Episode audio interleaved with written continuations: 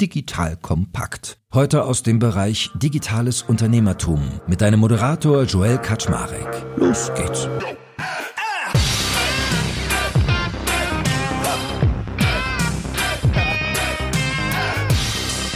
Hallo Leute, mein Name ist Jörg Kaczmarek. Ich bin der Geschäftsführer von Digital Compact und heute habe ich einen alten Bekannten und eine Grande des Gaming-Marktes zu Besuch, nämlich den lieben Klaas Kersti. Ich kenne Klaas schon total lange, vielleicht ist er dir auch ein Begriff. Er hat nämlich mit Gameforge ein ultra erfolgreiches Gaming-Unternehmen gegründet. Danach kam auch was Spannendes, nämlich Flair Games. Das war ein Entwickler und Publisher von Mobile Games und heute reden wir mal darüber, was macht eigentlich seine neue Bude, nämlich Phoenix Games Holding heißt die. Da passieren spannende Dinge und überhaupt habe ich mir überlegt, ist ein guter Zeitpunkt, um mit dem lieben Klaas, der auch ziemlich viele coole Einstellungen hat, mal in, insgesamt drüber zu reden. Big Picture, was macht er eigentlich? Wie investiert er so? Er hat ein Restaurant in Karlsruhe, habe ich dann gelernt. Also total abgefahrenes Zeugs, was man über Klaas noch so erfährt, wenn man mal wieder podcastet endlich. Von daher, lieber Klaas, schön, dass du da bist. Moin, moin. Hallo, vielen Dank. Schön hier zu sein. Guck mal, fällt mir sogar ein, du warst ja sogar investiert in Gründerszene damals. Wir haben ja sogar eine Finanzhistorie zusammen, du. Wir haben eine Finanzhistorie zusammen, genau. Und ich glaube, sie war okay. Ich glaube, du hast dein Geld mit ein bisschen Gewinn wiedergekriegt, oder? Ich weiß gar nicht mehr so genau, aber ich glaube schon, oder? Es war kein Verlustgeschäft, es war ein okayes Investment, es war kein super Erfolg. Aber darum ging es mir damals auch gar nicht, sondern mir ging es damals auch eher darum, die ganze Szene und die Aufmerksamkeit für die Szene ein bisschen zu fördern. Ja, in der Tat, dass es jetzt nicht so ein Fund-Returner ist, war dir wahrscheinlich schon vorher klar. Das war relativ offensichtlich, ja. Werbung. Aufgepasst! Das Jahr 2024 ist schon voll im Gange und jetzt heißt es neue B2B-Leads gewinnen. Du möchtest deine Sales Pipeline so schnell wie möglich voll haben und deshalb empfehlen wir dir an dieser Stelle unseren Partner SalesViewer. Wer nicht weiß, was SalesViewer macht, hier eine kurze Erklärung. SalesViewer entschlüsselt Unternehmen, die deine Webseite besuchen und zeigt diese in Klarnamen an. Du siehst also ganz genau, wer eure Webseite besucht und wofür sich diese potenziellen Kundinnen interessieren. Und damit hast du ja wirklich ein mächtiges Werkzeug in den Händen, weil du diese Unternehmen dann zielgenau ansprechen und einfach zu neuen Kundinnen machen kannst. Dein Marketing und Vertrieb werden das für die B2B-Lead-Generierung feiern, sage ich dir. Und du bist damit auch in guter Gesellschaft, denn Marktführer wie Stepstone, Jochen Schweizer, Sport5 oder Avato Systems setzen bereits auf SalesViewer und generieren damit täglich neue B2B-Leads. Wie so eine Registerkasse eigentlich, wo es immer klingelt, wenn du wieder eine neue Brand identifiziert hast, die sich für dich interessiert und die du jetzt einfach pflücken kannst. Daher, wenn das für dich interessant ist, dann teste SalesViewer doch einfach mal kostenlos. Alles, was du dafür wissen möchtest, findest du unter folgender Weiterleitung: digitalkompakt.de/slash salesviewer. Und wie immer verlinke ich dir es auch auf unserer Sponsorenseite unter digitalkompakt.de/slash Sponsoren. Das war's mit dem Werbespot. Cool, ja, lass uns doch mal irgendwie ein bisschen eintauchen bei dir. Phoenix, kennen wir glaube ich alle, der Phoenix aus der Asche. Also wie ich es gelernt habe, ist Phoenix Games Holding so die Nachfolgefirma zu Flair Games. Ist ein bisschen komplexer. Also die wesentliche Neuformation, die den Phoenix definiert, ist mehr die Beobachtung über das existierende Problem auf dem Gaming-Markt dass es unzählig viele Studios da draußen gibt, die wirklich gute Spiele machen. Die machen Spaß, die haben dieses, dieses Fünkchen von Magie, was ja irgendwie der Kern ist. Und treffen halt auf einen Markt, der so ultra kompetitiv ist, wo du so viele verschiedene Fähigkeiten und Ressourcen brauchst, die du als kleiner bis mittelgroßer Entwickler einfach nicht hast, um wirklich Erfolg zu finden. Entweder you don't know what you don't know also die Entwickler wissen gar nicht, dass ihnen eine Fähigkeit oder eine Ressource fehlt, um beizutragen zu dem Erfolg, den das Studio haben könnte. Das zweite ist ein You know, but you don't know how to fix it. Also natürlich brauche ich User-Akquisition. Ich habe so ein Spiel, jetzt brauche ich User-Akquisition. Ich kann es selbst nicht. Wie gehe ich denn da jetzt mit um? Also wenn ich jemanden suche, der mir User-Akquisition macht, nach welchem Kriterium suche ich den aus? Wie weiß ich denn, ob das ein guter ist oder ein schlechter ist? Dann bist du sofort in einer Welt, wo du faktisch Instinktentscheidungen triffst über relevante Aspekte deines zukünftigen Erfolges, weil du keine anderen Parameter hast weil es einfach etwas ist, was für einen Entwickler relativ weit von den Kernfähigkeiten weg ist. Die dritte Kategorie ist eine Investition, die sich einfach für die Dimension eines einzelnen Entwicklers nicht amortisiert. Es rechnet sich einfach nicht, weil der Scale zu klein ist. Die Phoenix ist eine andere Antwort auf dasselbe Problem, was wir im Markt beobachten. Wir haben gesagt, okay, das Problem ist da, wie gehen wir da anders mit um? Wie kann man daraus ein Geschäftsmodell bauen, was ein besseres Risikoprofil hat? Denn auf Spiele wetten ist halt ein hochriskantes Business. Wie können wir da mehr Stabilität reinbringen, das Risiko vermeiden oder kleiner machen? Und wie können wir dafür sorgen, dass wir etwas machen, was besser skaliert, indem wir wirklich, wirklich gut sind? Und wie können wir da eine höhere Wertschöpfung rausziehen? Wir haben angefangen, eine Plattform zu bauen, Ende 2018. Die Plattform ist im Grunde eine Maschine, die automatisiert Free-to-Play-Spiele durchoptimiert. Als erstes haben wir einen Algorithmus gebaut, der vollautomatisch alle User-Akquisitionskampagnen auf Gewinn optimiert. Das typische Verhalten von Spielefirmen am Markt ist, die haben einen Return on Ad Spend Ziel, sowas wie, oh, wir hätten gern 100 Prozent an Tag 360 zurück oder 120 Prozent an Tag 180, je nach Spiel, je nach Firma. Aber dieses ROAS-Ziel, das ist ja arbiträr gewählt. Das ist gewählt nach den Unternehmenszielen aber das ist nicht gewählt nach, was ist denn der richtige Punkt für dieses Spiel zu diesem Zeitpunkt in diesem Markt. Und das macht unser Algorithmus. Also der guckt im Grunde in jedem Mikrosegment, wo wir eine Kampagne für ein Spiel haben, guckt es nach dem optimalen Spending Point, um den optimalen Druck auf der Zielgruppe zu haben, pro Kanal, pro jedem Mikrosegment, was wir da so haben. Das heißt, es findet den Punkt, wo wir den maximalen Profitbetrag machen auf UA. Keiner bei uns im Haus fasst eine UA-Kampagne Kampagne an. Die Bits, die Budgets, die Platzierung wird alles komplett vollautomatisch gemacht. Das führt dazu, dass wir bei ganz besonders Mobile Games, wo ja nach der Privacy-Änderung, vor allem auf dem iOS, im iOS-Bereich User-Akquisition echt schwierig geworden ist, wir immer noch so 200 Prozent ROAS ausgeben im ersten Jahr. Fünfmal so gut wie der Marktbenchmark, wenn es läuft. Und das ist so die Keimzelle, die war für uns der Beweis, okay, wir können hingehen, wir können mit Machine Learning, AI automatisiert Tools bauen, die etwas substanziell besser machen, größenordnungsmäßig besser machen, als es der Markt tut.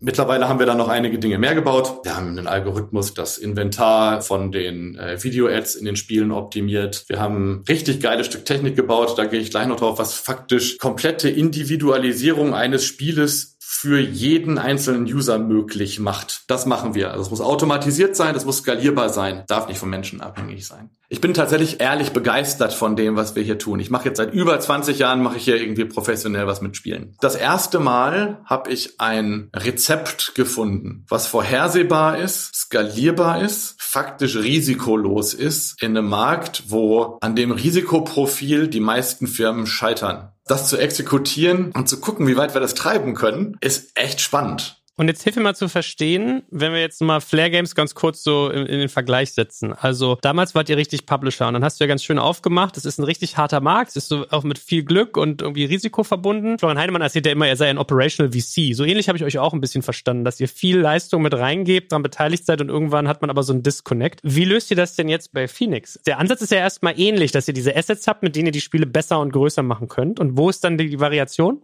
Die Variation ist, dass wir nicht auf Spiele wetten, sondern wir gucken nach Studios. Die erstmal was irgendetwas haben, was evergreenish ist. Das ist in der Regel ein Spiel, was ein Jahr, zwei Jahre schon draußen ist, was läuft, was normalerweise langsam sinkt im Umsatz, weil früher oder später sinken Spiele im Umsatz, was trotzdem Erfolg gefunden hat auf dem Scale, dass es profitabel ist. Die Umsätze von ihrem Bestandszeug, die sinken. Jeden Monat. Und ja, die machen gerade noch Gewinn, aber die Stelle, wo sie keinen Gewinn mehr machen werden, die kann man sich ausrechnen. In der Zeit musst du halt was finden, was das ausgleicht ein neues Pferd, auf das du setzen kannst. Wenn ich mehr in das Bestandsspiel stecke, dann schrumpft das langsamer, aber dann ist das andere natürlich verzögert oder nicht so schnell oder nicht so gut. Und wenn ich aber zu viel in das Neue stecke, dann setze ich halt sehr, sehr viel da drauf. Das führt dazu, dass diese Entwickler in der Situation immer und immer und immer wieder die ganze Farm setzen müssen. Jede Wette kann das Ende sein. Wir nennen das intern so das Hamster Wheel of Death. Und da wollen wir im Grunde die Entwickler rausholen. Was machen wir? Wir gucken uns Firmen an, die sind profitabel, die haben vernünftig Umsätze, die haben ein Spiel mit einer vernünftigen IP draußen und wir kaufen die und wetten auf das Studio. Wir sind in der luxuriösen Situation, dass wir, wenn wir uns die Daten des Spiels oder der Spieler angucken, die BWA oder P&L des Studios haben, können wir die P&L nach dem Kauf vorhersagen. Mit einer ziemlich guten Genauigkeit. Das heißt, wir wissen, dass wir was anderes kaufen als das, was wir kaufen. Die Verkäufer verkaufen uns aber das, was sie uns verkaufen. Und da ist halt ein relevanter Spread in Profitabilität zwischen, der uns dann die Möglichkeit gibt, das Studio auf eine ganz andere Ebene zu setzen. Woher weißt du das so genau? Also wie kannst du das ausrechnen? Wir kennen ja unsere Algorithmen und wir sehen, was die Studios machen. Und jetzt gibt es in der Art und Weise, wie die Dinge exekutieren und wie wir die exekutieren werden, Differenzen. Wir können uns angucken, was die im UA gemacht haben und wie das performt im Vergleich zu dem, was wir gemacht haben würden. Da haben wir Simulationen, die wir laufen lassen können. Und dann nehmen wir den P&L-Teil, den die haben, raus und packen unseren rein und wissen, wie das läuft. Dann gucken wir uns an, was bei der Werbung die Revenue Streams sind. Und dann wissen wir, okay, mit Marktbenchmarks und halt Erfahrung mit der Art und Weise, wie wir das anwenden. Guck mal, hier gehen nochmal 30 Prozent Umsatz mehr. Da und da und da haben wir halt auch noch irgendwie eine Möglichkeit. Hier nochmal drei Prozent, da nochmal fünf Prozent. Hier geht auch noch was. Und dann haben wir meistens noch eine lange Liste von unquantifizierbaren Möglichkeiten, die wir sonst machen können. Bei einigen kann man das halt sehr, sehr gut quantifizieren. Damit nehmen wir aus so einer Transaktion natürlich komplett das Risiko raus. Und diese Daten, habt ihr selber so viele Spiele gemacht, dass ihr das so genau wisst? Weil ich meine, das ändert sich ja auch mal so schnell gefühlt, so die Usability der Games und was irgendwie neue Standards sind, etc. etc.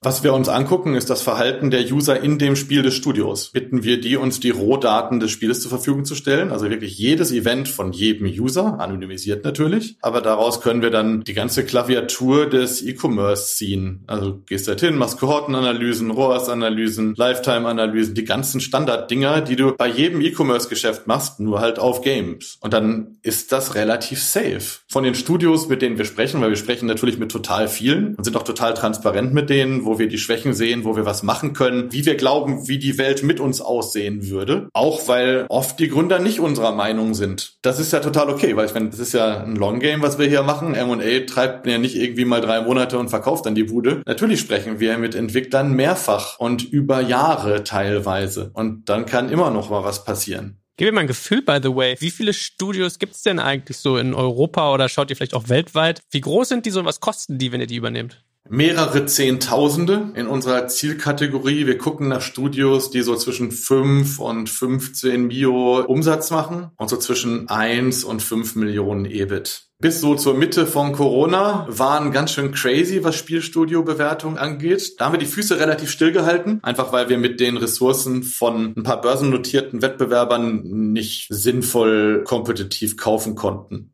Das war auch total okay. Also da wurden Multiples gezahlt, 15, 20 Mal EBIT. Das ist einfach Wahnsinn. Ich sag mal, in der Entwicklung der Market Caps der Public Spieleunternehmen, die die Strategien exekutiert haben, sieht man auch, dass das Wahnsinn war. Jetzt momentan ist, ist der Markt definitiv ein, ein Käufermarkt. Mal abgesehen von großen Assets mit richtig, richtig relevanter IP gibt es halt wenig Transaktionen gerade. Es gibt wenig VC-Geld gerade und damit sind wir in der luxuriösen Situation, dass da, wo früher Investment Banker und kompetitive Bidding-Prozesse waren, haben wir jetzt die Situation, die Tumbleweeds gehen durch den Videocall. Das muss nicht zwangsläufig heißen, dass die Preise unfair sind, aber die Multiples sind schon substanziell runtergegangen. Wenn jetzt ein Free-to-Play-Entwicklungsstudio irgendwie ein 6 bis 8 EBIT-Multiple bekommt, dann ist das ein echt guter Preis der Markt ist ja nicht tot, nur weil er halt das erste Mal nach einer globalen Pandemie jemals geschrumpft ist, sondern es normalisiert sich einfach und die durchschnittlichen Wachstumsraten sind immer noch da und Menschen spielen. Und nächstes Jahr, das Einzige, was ich weiß, ist, nächstes Jahr spielen mehr Menschen als dieses Jahr. Das geht ja alles nicht weg. Wurde das aber eigentlich zusammengebombt so als Markt? Weil du hast ja schon erzählt, bei Apple die, die Werbeumstellung war ein Thema. Dann kommen ja mittlerweile auch, also Apple selbst hat ja auch seine Apple Games Geschichte, wo du so eine Abos drin hast. Dann ist, hast du so eine Multikrise. Das heißt, die Leute halten ihr Geld auch ein bisschen zusammen. Also ich hätte ja so das Gefühl, da ist wahrscheinlich gerade super viel Angebot, schwierig durchdrungene Nachfrage. Also der Markt muss doch eigentlich relativ krisenbehaftet auch sein, oder? Games ist eigentlich immer super krisenresistent. Gerade so in makroökonomischen Krisen sind Spieleunternehmen eigentlich die, die ganz gut gut laufen. Also genauso wie Luxusfirmen in der Zeit extrem gut laufen. Das ist halt Eskapismus ja, die Welt ist scheiße manchmal und die Leute wollen sich ablenken. Und manche kaufen sich halt eine Luxushandtasche für 1000 Euro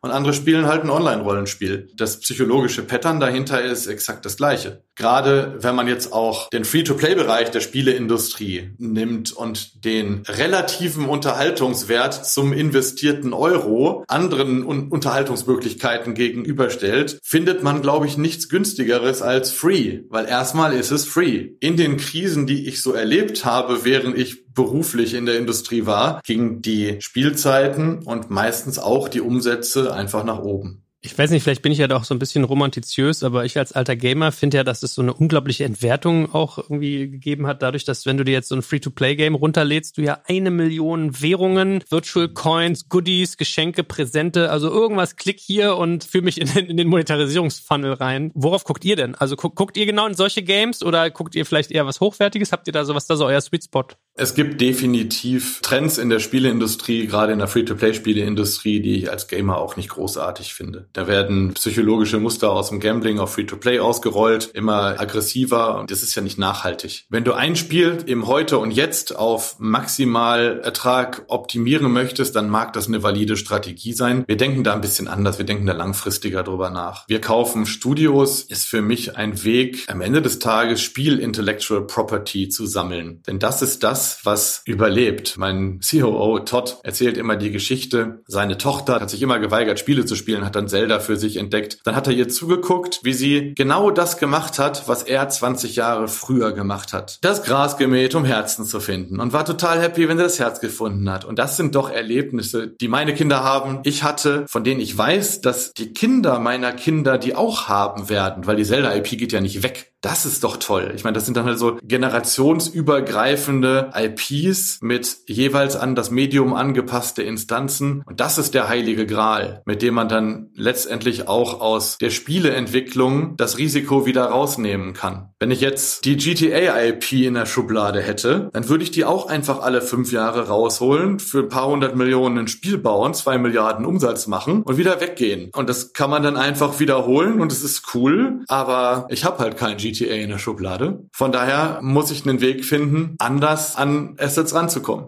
Ja, das wollte ich mich auch gerade fragen. Gibt es denn irgendwie in dem Bereich, wo du bist, überhaupt solche sexy Assets? Also ich sehe bei den ganzen Mobile Games immer nur die eine Millionste Abwandlung. Das erste Mal, wo ich sowas gesehen habe, war, glaube ich, Buste Move. Also nimm fünf bunte rote Kugeln und schieß noch eine hinzu und alle roten gehen weg. Oder man macht Dreier und Vierer rein. Also ich habe immer so den Eindruck, also so ein Flappy Bird wird ja jetzt auch nicht alle drei Wochen erfunden oder ein Angry Birds oder ein... Nee, natürlich nicht. Gerade im, im Mobile-Bereich sind IPs auch deutlich kurzlebiger, viel wahlloser und austauschbarer. Das ist schon so. Das liegt einfach an der Menge an Angebot und auch der Zeit, die Spieler im Mittel mit einer IP oder mit einem Spiel interagieren. Das ist halt einfach nicht so lange wie auf anderen Plattformen. Nichtsdestotrotz gibt es auch da ikonische IPs oder Implementationen von IPs, die woanders herkommen, die fantastisch sind und dann auf der Plattform halt aus anderen Gründen wieder funktionieren. Ja, ich erinnere mich, der Gründer von Rovio, also hier von Angry Birds, hat ja mal gesagt, was ist so der Anspruch? Ich will das nächste Disney werden, ne? So, das ja, ist genau. gar nicht mal so verrückt, verrückterweise. Ja Gott, ich meine, die haben Vergnügungsparks in China. Sie haben einen Film gemacht, immerhin, über einen Zwei Spiel, sogar, zwei. Ja, zwei, stimmt, zwei. Über ein Spiel, wo ein Vogel mit einer Schleuder rumschießt. Das muss man erstmal In dicke Schweine rein. Ja, in dicke Schweine rein.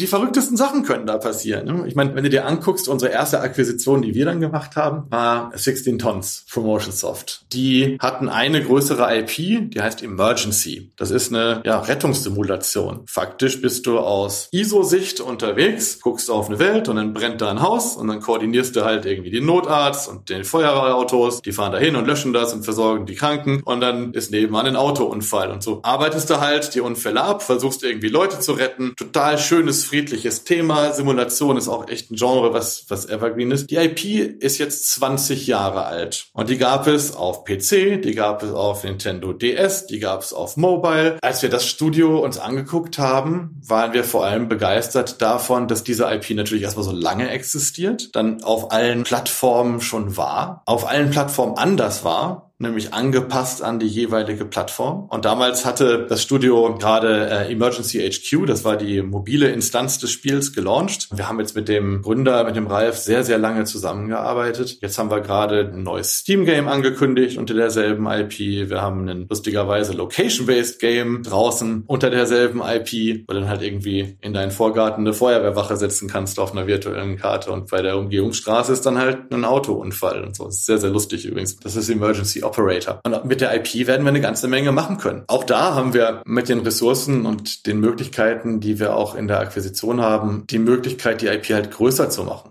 Emergency war immer, war immer eine sehr deutsche IP. Das war so, wenn du dir angeguckt hast, wo die, wo die Titel verkauft und gespielt wurden, das war konzentrisch um Deutschland rum. Deutschsprachiger Raum und dann ein bisschen Frankreich, ein bisschen Polen und dann hörte die Welt auch schon so ziemlich auf. Mit einem mobilen Spiel ist es natürlich sehr, sehr einfach, viel mehr Menschen in verschiedenen Gegenden anzusprechen. Was wir da halt gemacht haben, ist, wir haben das Spiel kulturell an Länder angepasst. Zum Beispiel, natürlich gibt's jetzt in der mobilen Version amerikanische Feuerwehrautos und amerikanische Polizeiautos. Die gab's halt vorher nicht. Das waren halt die Deutschen und die Amerikaner haben mir gesagt, hey, was ist das denn für ein Auto? Überraschenderweise funktioniert dann User-Akquisition auch viel, viel besser, wenn man amerikanische Feuerwehrautos auf die amerikanischen Videos macht, die das am Spiel mit den amerikanischen Autos bewirbt. Auch total überraschend. Jetzt ist es so, dass die USA die zweitgrößte Geografie sind. Und so kriegen wir halt eine IP dann auch geografisch ausgeweitet und können dann jetzt mit den anderen Spielen darauf dann piggybacken. Und ihr macht es auch über Plattformen weg. Also ihr macht nicht nur Mobile Games, sondern wenn ihr jetzt irgendwie einen DS-Titel bauen wolltet, dann würdet ihr auch sowas machen? Ja, tatsächlich ist Emergency HQ auch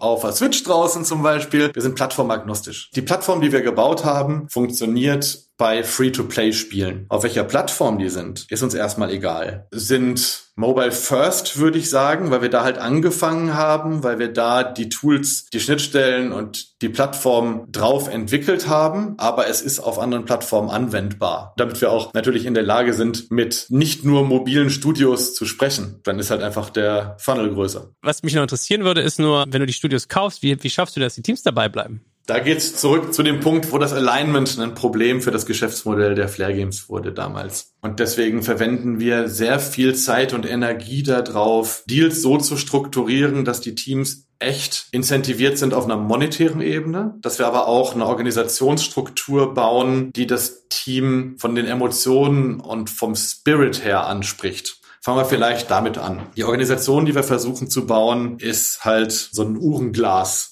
im Grunde. Wir sind gleichzeitig super zentralisiert und super dezentralisiert. Es gibt Sachen, die werden von uns übernommen und die werden wir immer übernehmen und darüber wird auch nicht diskutiert. Das ist alles, was mit Daten zu tun hat, alles, was mit Dateninterpretation zu tun hat, alles, was mit Datenextrapolation zu tun hat. Data Truth im wahrsten Sinne des Wortes. Telemetry, das übernehmen wir, weil das die Basis für alle unternehmerischen Entscheidungen ist und das wollen wir standardisiert durch unser komplettes Portfolio haben. Da kann man sich nicht leisten, dass Studios mit unterschiedlichen Sachen messen oder falsch messen oder einen Implementationsfehler machen. Das ist alles nur Sand im Getriebe von der Organisation. Wir werden alle Sachen, die unsere Plattform kann, immer selbst machen. Und auch alle Sachen, die unsere Plattform können wird. Denn natürlich haben wir da ein R&D-Team drauf. Das sind unglaublich smarte Leute. Ich verstehe die Hälfte von dem, was die so reden. Die Sachen müssen wir machen. Das ist unsere Wertschöpfung. Das ist der Wert, den wir mitbringen. Das ist der De-Risking-Faktor auf unseren Transaktionen. Das macht Spaß. Alles andere lassen wir unsere Finger raus. Unsere Studios haben unterschiedliche Kulturen. Das ist gut so. Aligned mit unserer Strategie und unterstützt durch unsere Fähigkeiten. Aber letztendlich ist die Situation, die wir bauen wollen, dass ein Gründer, der sein Studio an uns verkauft, auch noch zwei Jahre später morgens zur Arbeit kommt und sich denkt, das ist mein Studio, weil es sich so anfühlt und weil es so ist im täglichen Doing.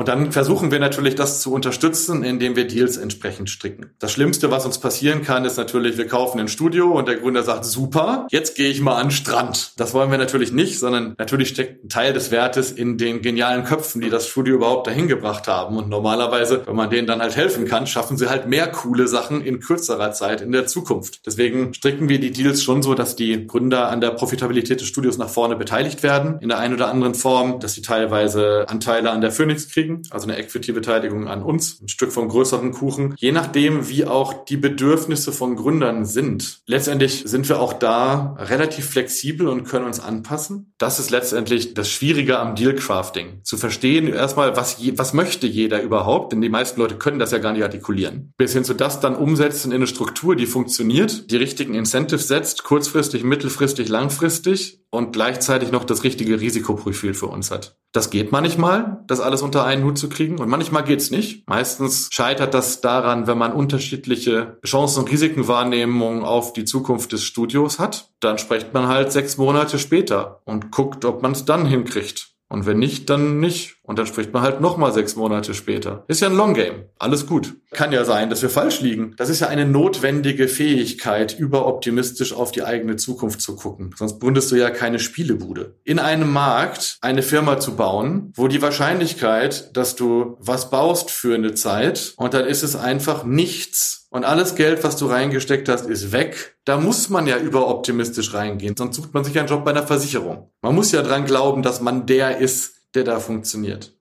Wie sehr seid ihr dann eigentlich äh, verführt, mehrere von den Studios, die ihr gekauft habt, zusammenzulegen? Kam bisher tatsächlich noch nie als Thema. Also wir haben in unserem Portfolio unter anderem die Firefly, das ist ein Studio in Rumänien, was wir aufgebaut haben als dediziertes Live-Ops-Studio. Was das Studio machen kann, ist Spiele zu übernehmen, auf die die Studios keine Lust mehr haben oder wo sie keine Ressourcen mehr für, zu haben. Den Lebenszyklus von alten, neglected Spielen zu verlängern und das Spiel länger am Leben zu erhalten halten. Das gibt dann den Gründern in unserem Portfolio die Möglichkeit, ihr altes Portfolio nicht mehr aktiv zu betreuen und in was Neues zu investieren, ohne dass der Revenue Stream substanziell kleiner wird. Und das ist systematisch einfach manchmal sinnvoll. Das muss von den Gründern selbst getrieben sein. Mein Job ist dafür zu sorgen, dass Risikoprofil in einem einzelnen Studio nicht so ist, dass es das Ganze in Gefahr bringt. Und innerhalb dieses Parameters sollen die Gründer doch bitte selbst entscheiden, was sie wollen. Die machen ja anscheinend smarte Entscheidungen. Entscheidung. Sonst fände ich sie ja nicht spannend. Da haben die Gründer sehr viel unternehmerische Freiheit und da gibt es halt ein optionales Zuhause für Spiele, die ein neues Zuhause suchen.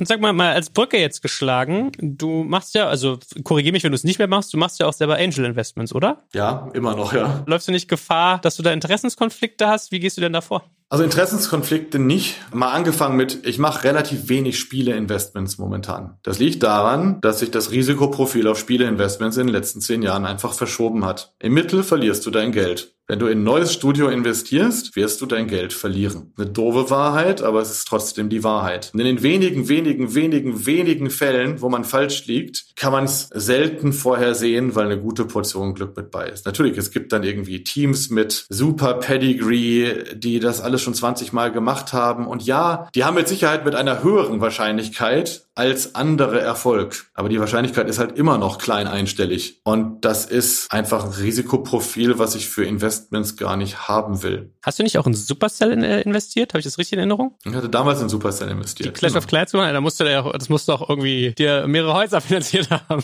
Das war ein besseres Investment als Gründerszene. Ja. Danke, dass du mir nochmal einen Tiefschlag gibst. Sehr, dich lade ich nochmal ein, Klaas. Hab dich auch lieb.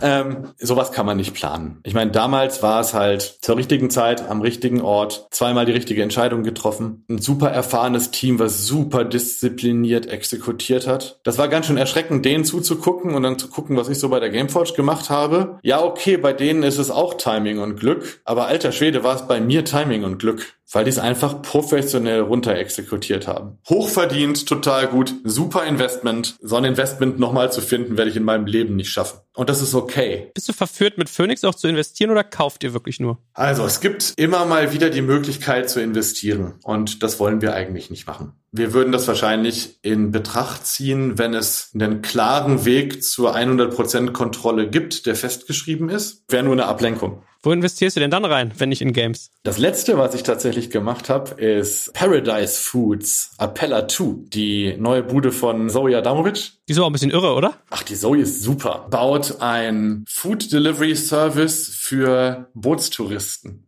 Alles, was bei Gorillas und Flink und so weiter im Geschäftsmodell falsch ist, ist da richtig. Faktisch sind das ja Fünf-Sterne-Leute, die überlegen sich, gehe ich in ein Fünf-Sterne-Hotel oder miete ich ein Boot? Ach ja gut, dann miete ich dieses Jahr mal ein Boot. Die Infrastruktur für, ich kriege jetzt mal Lebensmittel auf mein Boot, ist ja, wenn du nicht ein Boot mit Mannschaft mietest, wie folgt. Du kommst verschwitzt an irgendeiner Insel an, guckst auf Google Maps, wo der nächste Supermarkt ist, fährst mit dem Beiboot zum Steg, läufst zum Supermarkt, trägst den ganzen Scheiß, den du einkaufst, zu deinem Beiboot, fährst mit dem Beiboot zurück auf dein Boot. Klingt irgendwie ein bisschen nischig, ehrlich gesagt. Das ist ein Riesenmarkt. Es ist echt verblüffend. Okay, eine Bude verstanden. Was sonst so? Was ist dein Sweet Spot? Ich versuche Themen zu finden, wo ich mit meinem Wissen was beitragen kann. Relevante Erfahrungen habe, die irgendwie eine Rolle spielen könnten. Das ist dann natürlich tendenziell irgendwas E-Commerciges. Das ist tendenziell B2C. Ich mag B2B nicht. Ganz viele finden ja SaaS-Geschäft ganz toll und so. Ich lasse da meine Finger von. Ich verstehe B2B-Vertrieb nicht, das dauert mir zu lange, das ist menschenabhängig, lange Entscheidungswege.